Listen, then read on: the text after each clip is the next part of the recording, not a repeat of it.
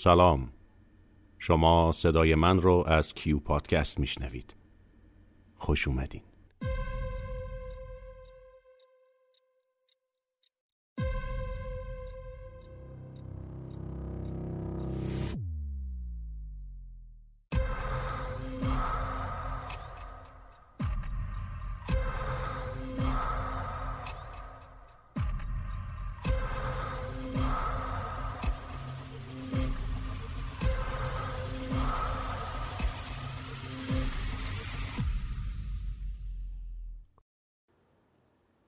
افسوس می‌خورم که چرا درست نمی‌فهمم. شما تجربه های زیادی دارید علم زیادی دارید و من فقط در برابرتان به اعجاب دچار می‌شوم. از شما تشکر نمی کنم زیرا مبالغه کردید. ولی به حال مسئله برای من باور کردن یا باور نکردن است. نه بودن یا نبودن. زیرا من همیشه بودم. در همه سفرهایم پای پیاده در دل کجاوه ها روی اسب ها و درون اتومبیل ها وقتی که برف و بوران جاده ها را مسدود می کرد یا آن زمان که از میان درختان گل می گذشتم در آن غروبی که به شهری می رسیدم و به سراغ مهمان خانهش می رفتیم یا در سحری که باران بر سرمان می ریخت و در خانه رعیتی را می کوفتیم که پناهمان بدهد در صبحی که تک و تنها به میدان دهی می رسیدیم و از سر چاه آب بر می داشتیم و می خوردیم. اگر یکی از زنهایم همراهم بود و یا اگر تنها بودم همیشه بودم. یا اگر برایتان سقیل است جور دیگر بیان می کنم. احساس می کنم که همیشه می توانم باشم. ولی درد من این است. نمی‌دانم آسمان را قبول کنم یا زمین را. ملکوت کدام یک را؟ اینجا دیگر کاملا تصادف است. آنها هر کدام برایم جاذبه به خصوصی دارند. من مثل خورده آهنی میان دو قطب نیرومند و متضاد چرخ می‌خورم و گاهی فکر می‌کنم که خدا دیگر شورش را درآورده است. بازیچه بیش نیستم و او هم بیش از حد مرا بازی می‌دهد. دکتر حاتم نفس عمیقی کشید آشکارا به نفس افتاده بود منشی جوان از لاعلاجی به رفیق ناشناس نگاه کرد ناشناس چه کمکی می توانست در فهم این مطالب به او بکند صدای غرغر مرد چاق که نشان بیحوصلگی و عصبانیتش بود از حیات به درون اتاق می آمد. دکتر حاتم به سخن ادامه داد. خودم را وقف مردم کردم. هر کار که خودشان خواستند برایشان انجام دادم. بیان که عقیدم را به آنها تحمیل کرده باشم یا از آنها مزد و پاداشی خواسته باشم. من دو نوع آمپول دارم که خواست جداگانه ای دارند. انبارم از آنها پر است. زنها و مردهای شهر چه پیر و چه جوان مخفیانه به من مراجعه می کنند و حتی کودکان خود را می آورند تا از این آمپول ها به آنها تزریق کنم. تقریبا 95 درصد ساکنان شهر از خواستاران این نوع تزریقات بودند. می‌دانید من فردا صبح از این شهر کوچ خواهم کرد.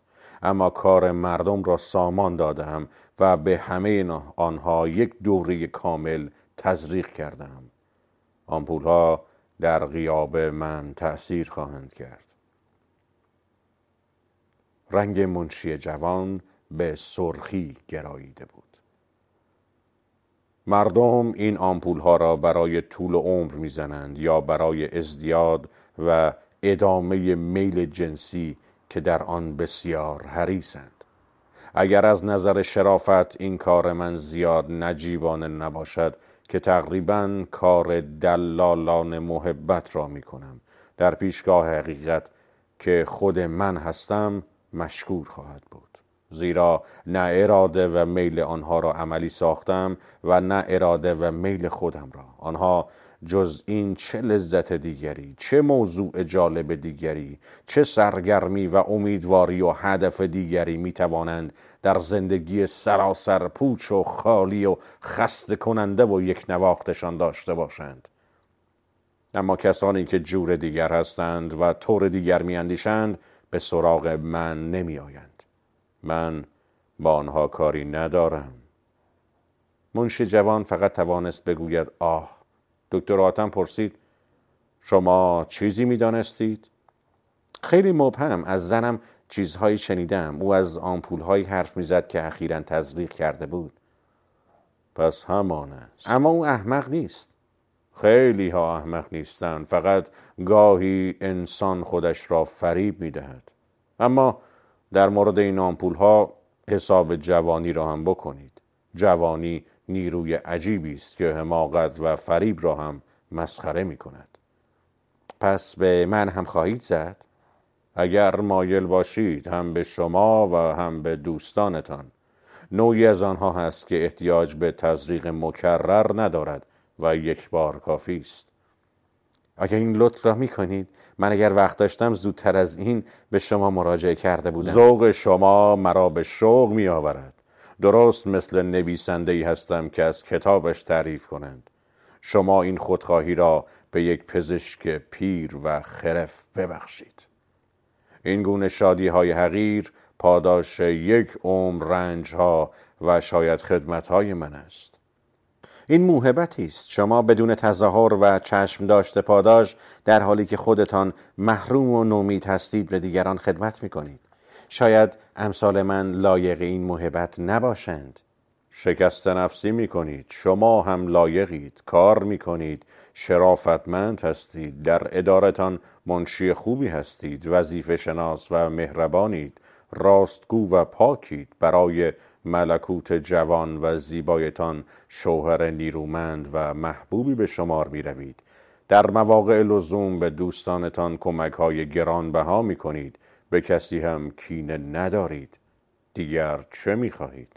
شما هم در حد خود نمونه اید. شاید این تصادف نیکو که در این لحظات آخر گذارتان را به اینجا انداخت و توانستید پا به پای زن و همشهریانتان از داروی من استفاده کنید پاداش کوچکی باشد پاداش ناقابلی باشد برای در پیش گرفتن شیوه خاص زندگیتان و افکارتان و میلتان به به به چه چیز؟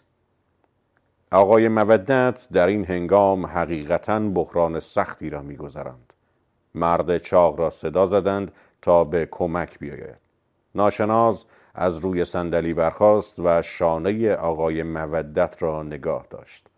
منشی جوان ظرف لابی را زیر دهان آقای مودت گرفت. دکتر حاتم با قیافه‌ای که ناگهان سرد و نامفهوم و بی شده بود به آقای مودت خیره شد. آقای مودت به حال سکسکه و تهوع افتاد و فریادهای شدیدی زد.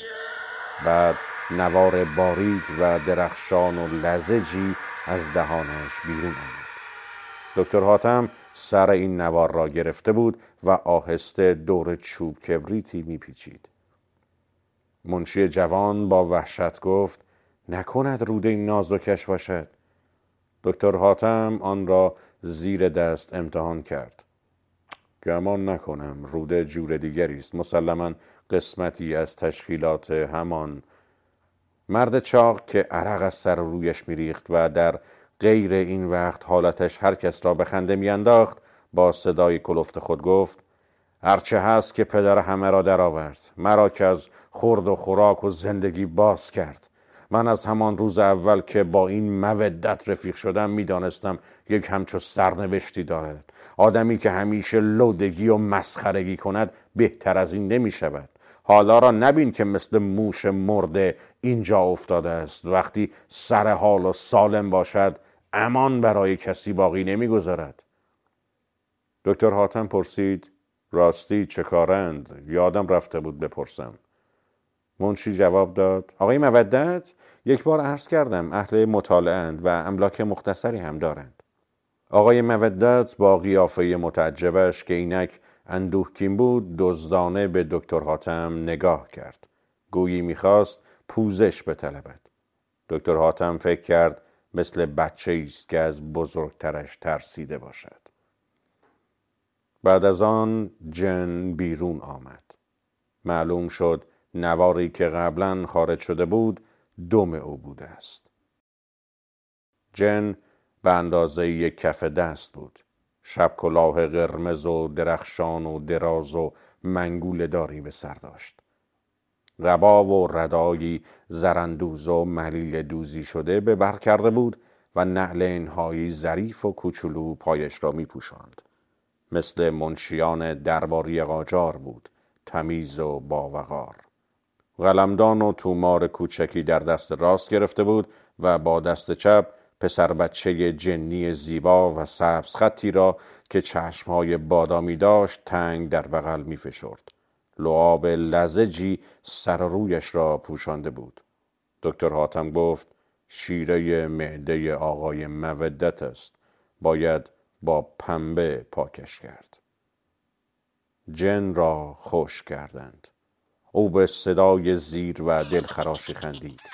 دکتر حاتم به گوشه دیگر اتاق رفت تا اسباب تزریق آمپول ها را فراهم کند. جن چیزی روی ورقه ای نوشت و سلانه سلانه به طرف دکتر حاتم رفت و آن را به او داد. منشی جوان پرسید چیست آقای دکتر چه نوشته است؟ رمز است. باید کشف کنم. دکتر حاتم کتاب غتور و سیاه رنگی از قفسه کتاب ها درآورد و چند بار ورق زد و دست آخر آن را روی بخاری گذاشت و به مطالعه و نوشتن پرداخت. جن روی ورقه با خطی کج و معوج و عجیب چنین نوشته بود تیکا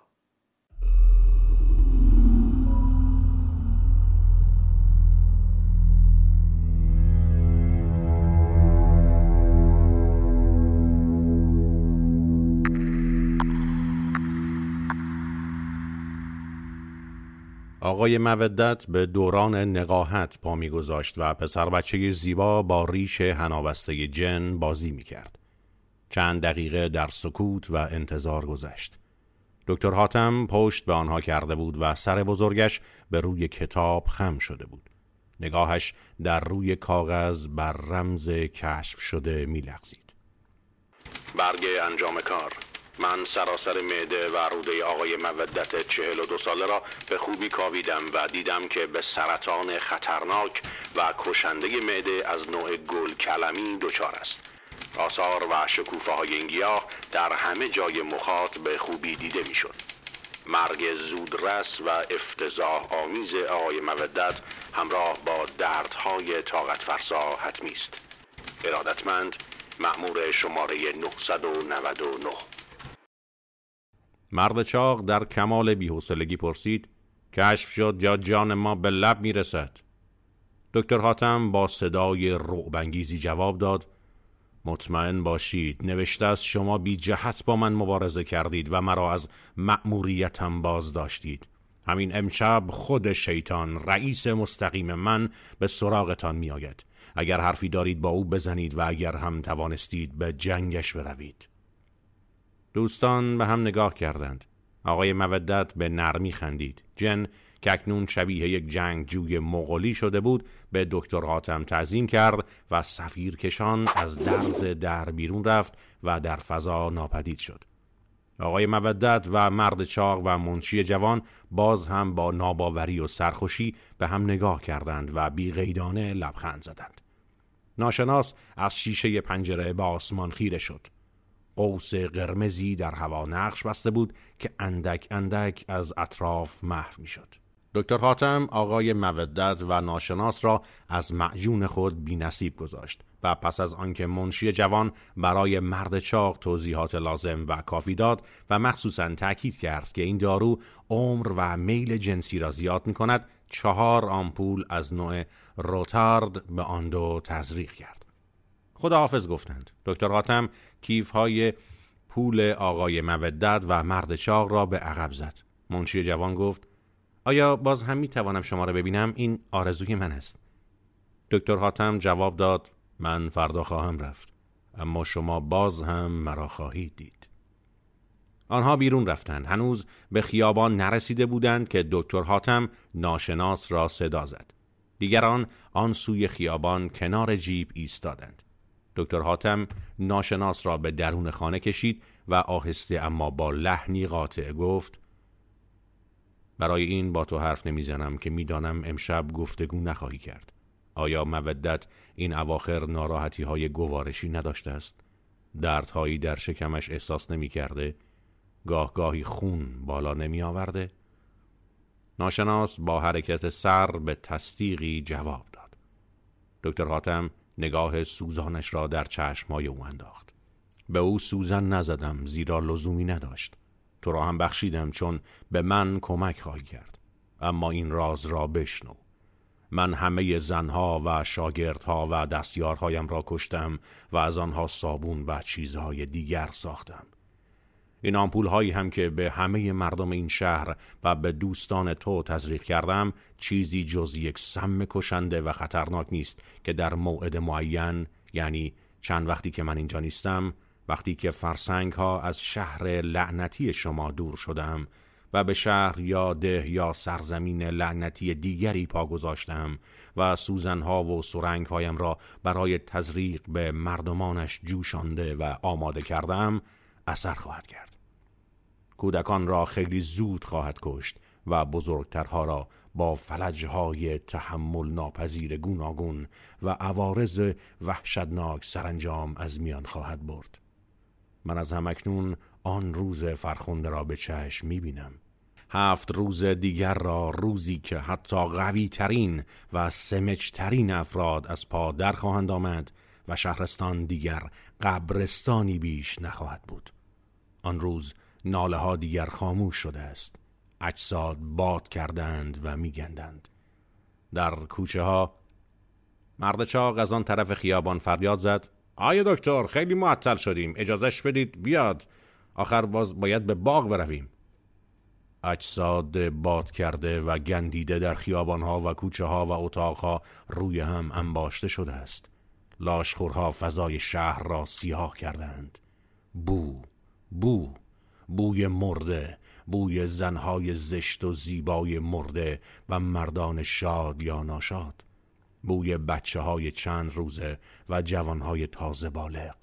همه جا همه جا. آه افسوس که من همیشه از لذت تماشای این مناظر محروم بودم. زیرا در هر شهر و هر سرزمین مجبورم زودتر از موعد کوچ کنم. آن وقت دکترهای شما چه خواهند کرد؟ بدبخت ها آن چند جوان بیچاره دیوانه خواهند شد. بو دیوانشان خواهد کرد. خودکشی می کنند ناشناس تکان خورد. دکتر حاتم زمزمه کرد. آخرین زنم را همین امشب خفه خواهم کرد. این کاری است که شبهای آخر اقامتم در شهر و دهی که باید ترکش کنم انجام میدم او اکنون با خیال راحت و دلی سرشار از عشق و محبت من خوابیده است. چقدر دلم می‌خواست عقیم نبودم و می‌توانستم بچه دار بشوم. آن وقت تشنج ها و جان کندن های فرزندانم را نیز تماشا می‌کردم. اما این میمله اما این میمله او با همه کسانی که تا کنون در عمرم دیدم فرق دارد و تنها کسی است که خیالم را ناراحت می کند او مرا به زانو در خواهد آورد. ذره ای از مرگ نمی ترسد به استقبال آن می رود مرگ دهشت بیماری رنج برایش مسخری بیش نیست. او چهل سال شکنجه ها را تحمل کرده است و همین مرا در مقابلش ضعیف و متزلزل می کند منشی جوان فریاد زد نمیای؟ دکتر حاتم همچنان زمزمه می کرد برو برو. سرانجام برای او هم فکری خواهم کرد. فکر بسیار تازه و زیبایی اما نه در این ساعت آخر شب. مسلما پیش از آن که کوچ کنم و شاید شاید وقتی که سپیده می‌خواهد بزند. ناشناس لبخند زد و به سوی دوستانش رفت.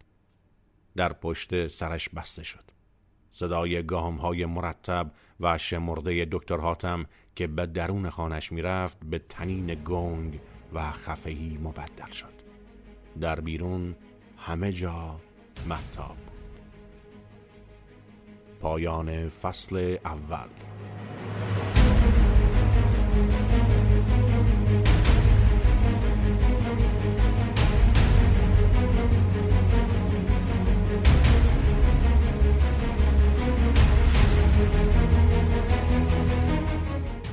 قسمت سوم کیو پادکست هم تموم شد.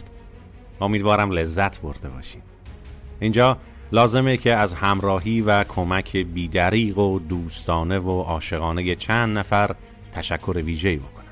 از سبا بابایی، میلاد نصرتی و شهرام علیدی عزیز که با همفکری های فنی و معرفتی خودشون بسیار بسیار به بنده کمک رسوندن و دست من نابلد رو در آغاز این راه طولانی و سخت گرفتن دم همشون گرم.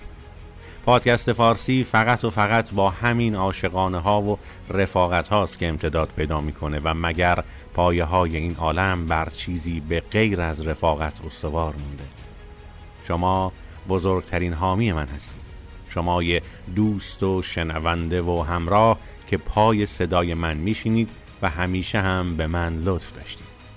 خواهشم اینه که این لطف رو امتداد بدید و این پادکست رو به دوستان و نزدیکانتون هم معرفی کنید. بعد از انتشار هر قسمت بی صبرانه منتظر شنیدن و خواندن نظرات شما رفقای جان و جانان خودم هستم. دم شما هم گرم. تا قسمت بعد به امید دیدار.